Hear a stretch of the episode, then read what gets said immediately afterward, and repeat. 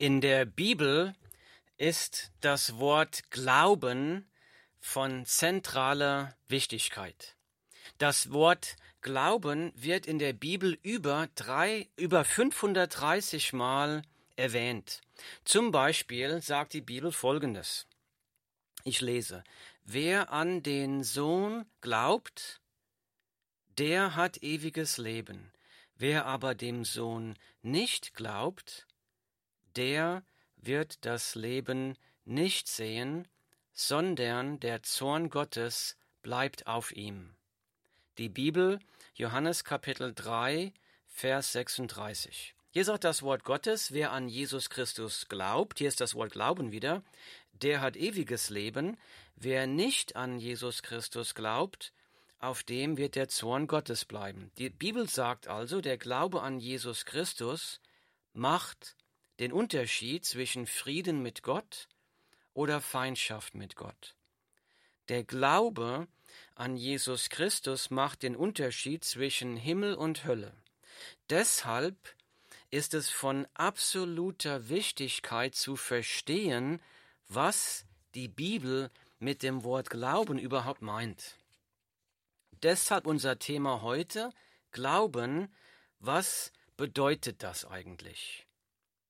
Im Neuen Testament in Hebräer Kapitel 11 werden einige Glaubenshelden aus dem Alten Testament als Beispiele für den Glauben aufgelistet. Abraham ist auf dieser Liste. Wir können von Abraham lernen, was die Bibel mit dem Wort Glauben meint. Lasst uns dazu aus der Bibel lesen, 1. Mose Kapitel 12, Verse 1 bis 4. Ich lese. Der Herr aber hatte zu Abraham gesprochen, Geh hinaus aus deinem Land und aus deiner Verwandtschaft und aus dem Haus deines Vaters in das Land, das ich dir zeigen werde. Und ich will dich zu einem großen Volk machen und dich segnen und deinen Namen groß machen. Und du sollst ein Segen sein. Ich will segnen, die dich segnen, und verfluchen, die dich verfluchen. Und in dir sollen gesegnet werden alle Geschlechter auf der Erde. Da ging Abraham, wie der Herr zu ihm gesagt hatte, und Lot ging mit ihm. Abraham aber war 75 Jahre alt, als er von Haran auszog. Die Bibel, 1. Mose Kapitel 12, Verse 1 bis 4. Abraham, der später von Gott den Namen Abraham bekommen hat, hatte hier in diesem Text eine lebensverändernde Begegnung mit Gott. Abraham war bis zu diesem Zeitpunkt alles andere als ein gottesfürchtiger Mann. Wir lesen nämlich an einer anderen Bibelstelle Folgendes. Da steht, Eure Väter wohnten vor Zeiten jenseits des Euphratstromes und sie dienten anderen Göttern, auch Terach, der Vater Abrahams und Nahors. Die Bibel, Josua Kapitel 24, Vers 2. Hier lesen wir, Abraham ist in einer Familie aufgewachsen, die falschen Göttern gedient hat. Sie waren Götzenanbeter. Abraham hatte mit dem wahren Gott der Bibel nicht viel am Hut gehabt. Wir lesen weiter an einer anderen Bibelstelle folgendes. Da sprach Abraham, weil ich dachte, es ist gar keine Gottesfurcht an diesem Ort, darum werden sie mich wegen meiner Frau umbringen. Auch ist sie wahrhaftig meine Schwester, denn sie ist die Tochter meines Vaters, aber nicht die Tochter meiner Mutter. Und so ist sie meine Frau geworden. Zitat Ende die Bibel 1. Mose Kapitel 20 Verse 11 bis 12. Abraham war mit seiner Halbschwester verheiratet. Sie war eine Tochter seines Vaters, aber nicht von der gleichen Mutter. Sehr fragwürdige Familienverhältnisse. Das Wort Gottes verschönert nichts, das Wort Gottes verheimlicht nichts. Gottes Wort berichtet die nackte und manchmal unschöne Wahrheit.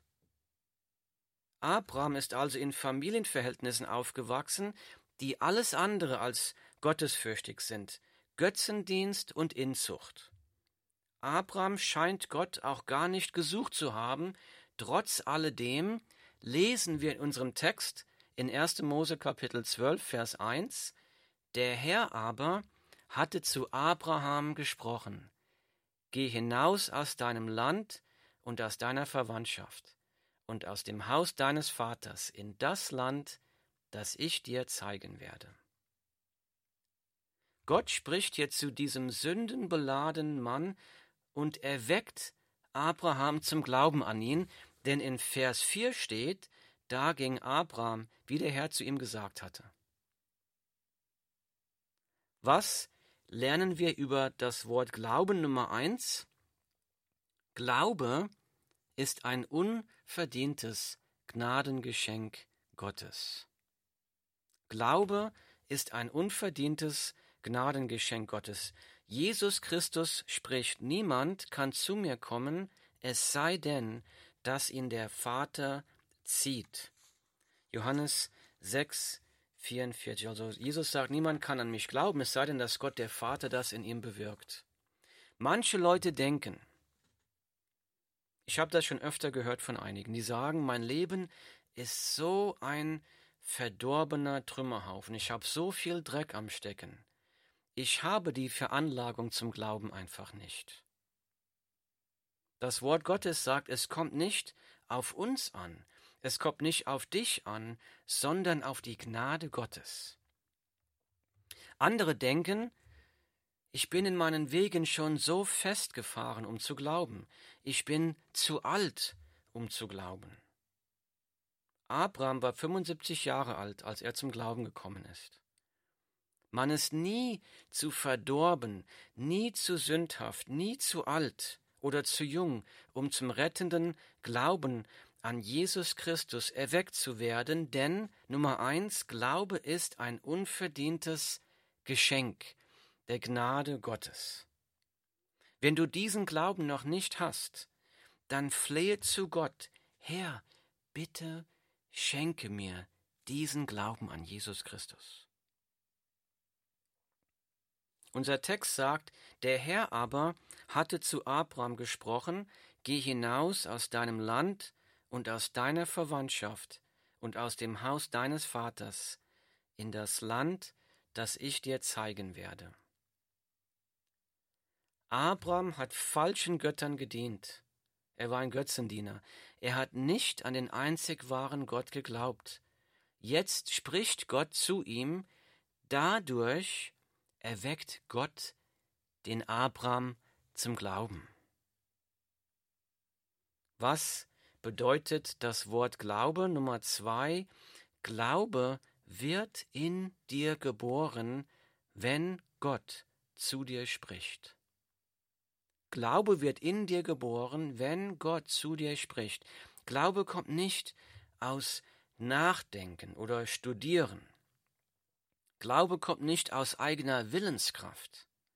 Glaube kommt nicht aus den Fähigkeiten oder der Überzeugungskraft des Predigers.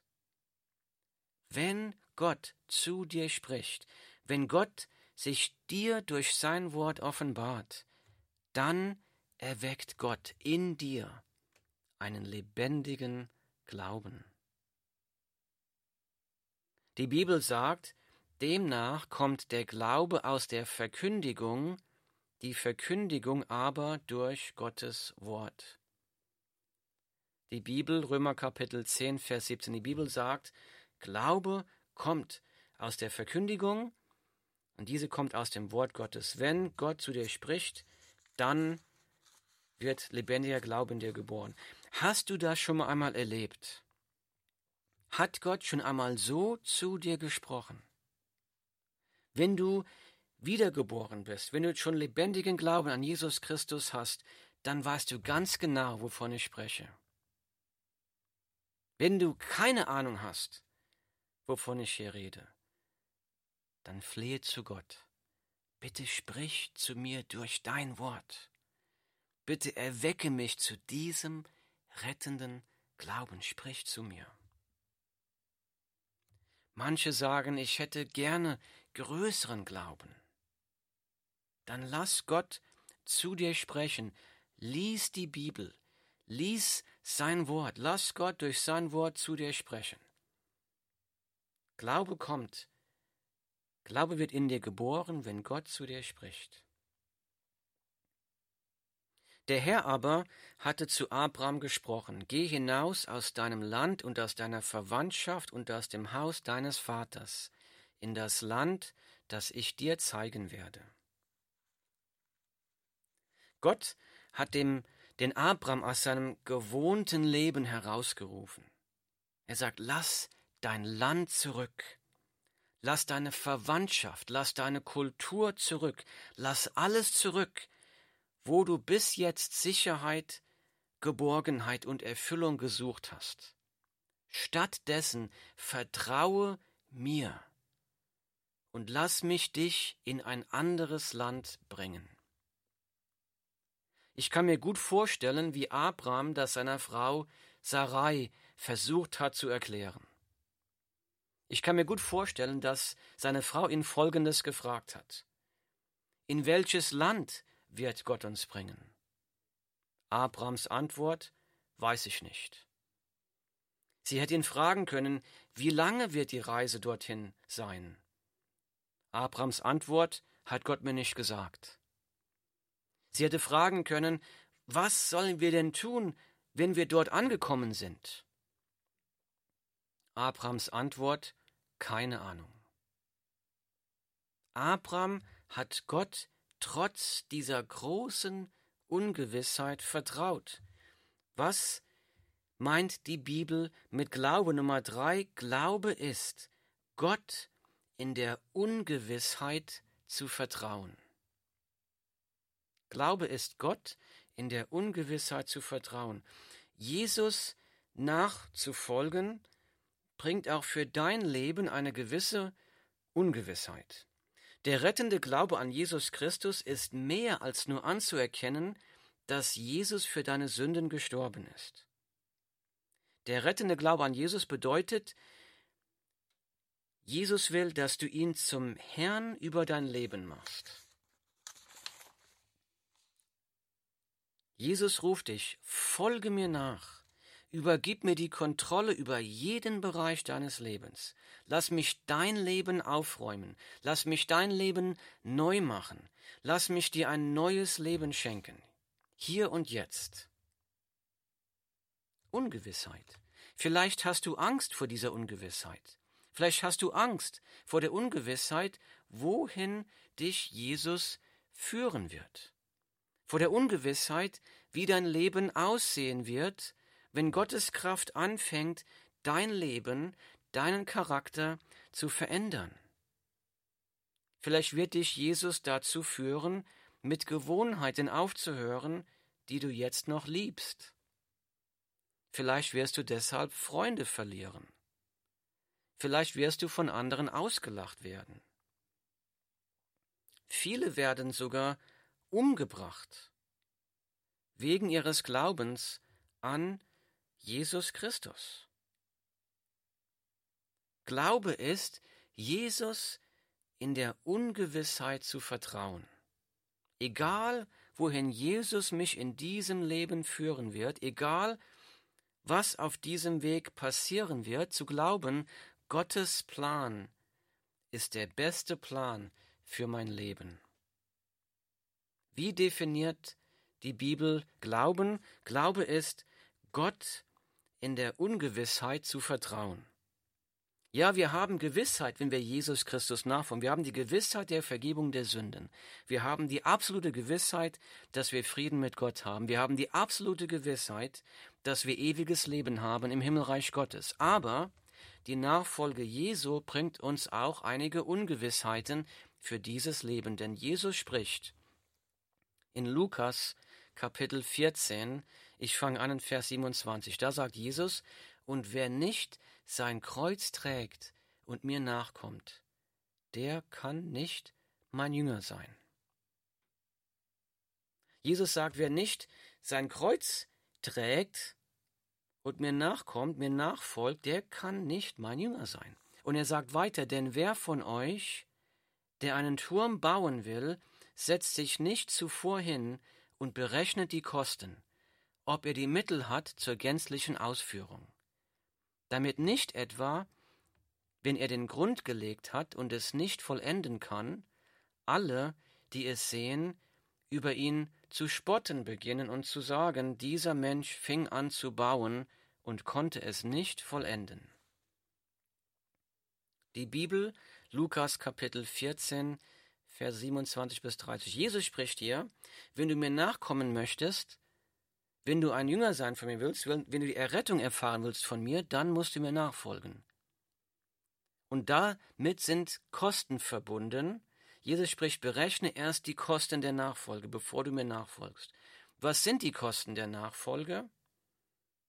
Denn das ewige Leben, die Vergebung der Sünden, das sind unverdiente Geschenke. Aber die Kosten der Nachfolge ist folgendes. Das Zurücklassen unseres alten Lebens und das Beginnen eines neuen Lebens, ohne zu wissen, wie das neue Leben genau aussehen wird, das sind die Kosten der Nachfolge Jesu Christi. Nummer drei, Glaube ist Gott, Jesus in der Ungewissheit zu vertrauen. Zu sagen, Jesus, ich bin dir gehorsam, und ich überlasse dir die Konsequenzen meines Gehorsams. Zurück zu unserem Text. Im Text steht, der Herr aber hatte zu Abraham gesprochen, geh hinaus aus deinem Land und aus deiner Verwandtschaft und aus dem Haus deines Vaters in das Land, das ich dir zeigen werde. Und ich will dich zu einem großen Volk machen und dich segnen und deinen Namen groß machen und du sollst ein Segen sein. Ich will segnen, die dich segnen, und verfluchen, die dich verfluchen. Und in dir sollen gesegnet werden alle Geschlechter auf der Erde. Da ging Abram, wie der Herr zu ihm gesagt hatte, und Lot ging mit ihm. Abram aber war 75 Jahre alt, als er von Haran auszog. Die Bibel 1. Mose Kapitel 12, Verse 1 bis 4. Gott spricht zu Abraham, lass alles hinter dir. Folge mir in ein fremdes Land. Wenn du das im Glauben tust, dann werde ich dich segnen. Gott gibt dem Abraham hier ein großartiges Versprechen. Wir werden uns dieses Versprechen in einem anderen Vortrag noch etwas genauer ansehen. Aber das Versprechen, das Gott dem Abraham gibt, lautet folgendermaßen, wir haben es gerade gelesen, und ich will dich zu einem großen Volk machen und dich segnen und deinen Namen groß machen, und du sollst ein Segen sein.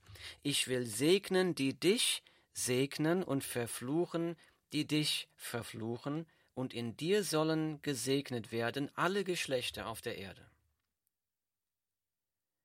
Abraham hat das geglaubt. Abraham hat Gott beim Wort genommen. Abraham hat seine ganze Weltanschauung auf das Wort Gottes gebaut.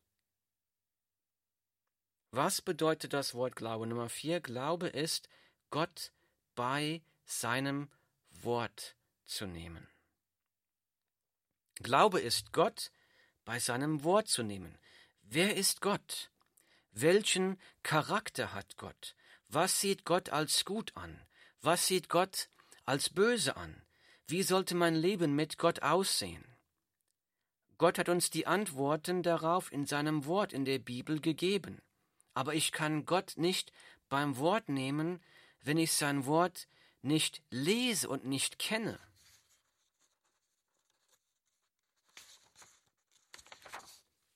In seinem Wort verspricht dir Gott unzählige große Segen, wenn du Jesus Christus als deinem Herrn nachfolgst.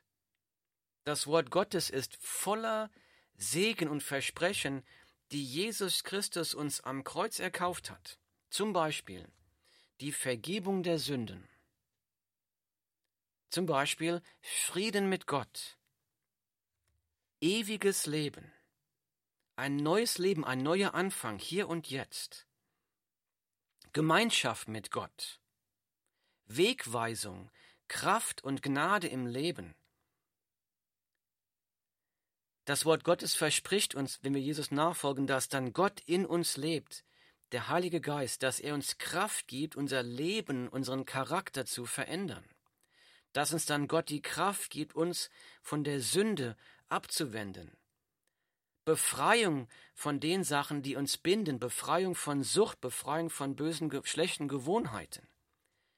Das Wort Gottes verspricht uns, dass wir dann die Gnade, die Liebe und die Herrlichkeit Gottes erfahren können in greifbarer Art und Weise.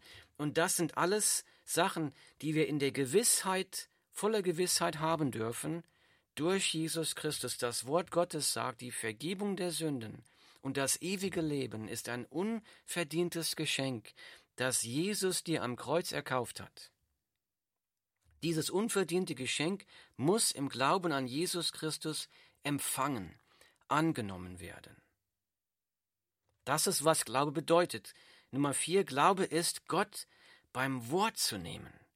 Diese Versprechen, diese Zusagen Gottes sagen, ja, ich glaube das, ich nehme das an für mein Leben. Da ging Abraham, wie der Herr zu ihm gesagt hatte, und Lot ging mit ihm. Abraham aber war 75 Jahre alt, als er von Haran auszog. 1. Mose Kapitel 12 Vers 4 Abraham hat dem Versprechen Gottes nicht nur intellektuell zugestimmt. Abraham hat dem Versprechen Gottes vertraut. Er hat sein Leben darauf aufgebaut. Abraham hat das getan, was Gott ihm in seinem Wort befohlen hat. Abraham war Gott gehorsam. Im Gehorsam auf Gottes Wort hat Abraham sein Land verlassen und hat sich auf die Reise gemacht. Was bedeutet Glaube Nummer 5? Glaube ist, Gottes Wort zu gehorchen. Gott ruft auch dich und mich auf seinem Wort zu gehorchen. Gehorsam ist immer mit Segen verbunden. Jesus spricht, was nennt ihr mich aber Herr, Herr und tut nicht, was ich sage. Lukas Kapitel 6, Vers 46. Jesus spricht, nicht jeder, der zu mir sagt, Herr, Herr, wird in das Reich der Himmel eingehen, sondern wer den Himmel, wer den Willen meines Vaters im Himmel tut. Matthäus 7, Vers 21.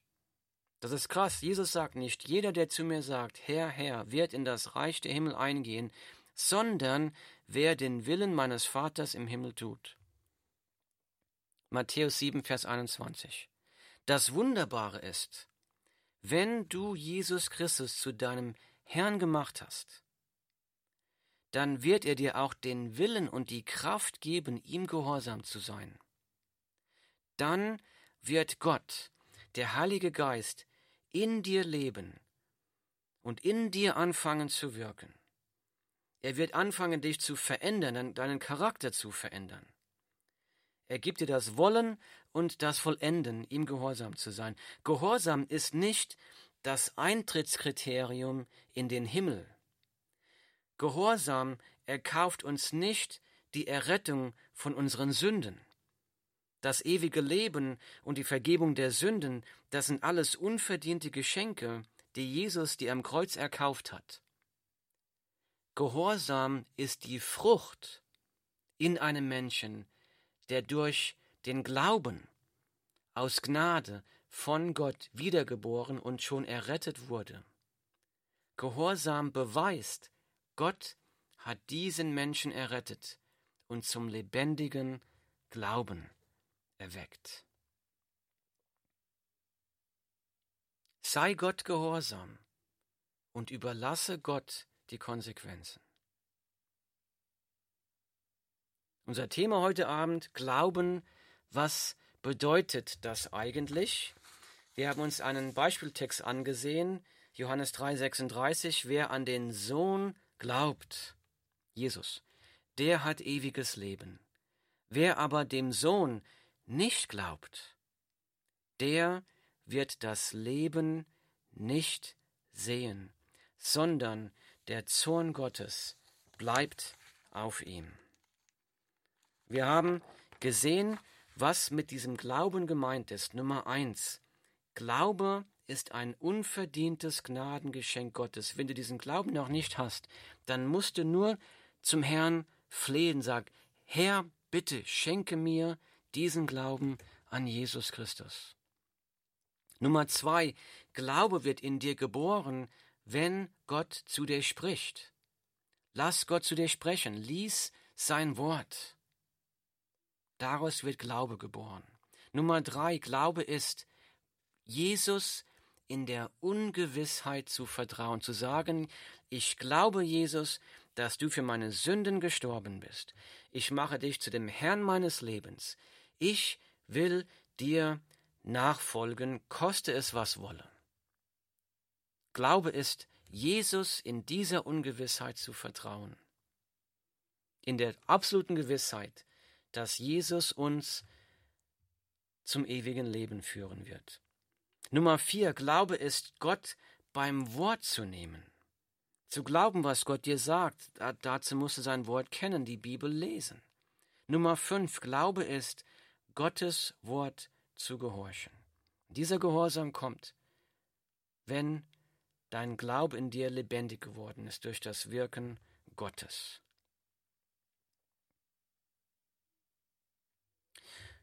Und dazu müssen wir zum Herrn kommen und sagen, wenn, dies, wenn du diesen Glauben noch nicht hast, dann bete mit mir. Himmlischer Vater, Herr, wir danken dir für dein, deine Liebe, für deine Gnade. Herr, ich lebe nur deshalb, weil du mich geschaffen hast.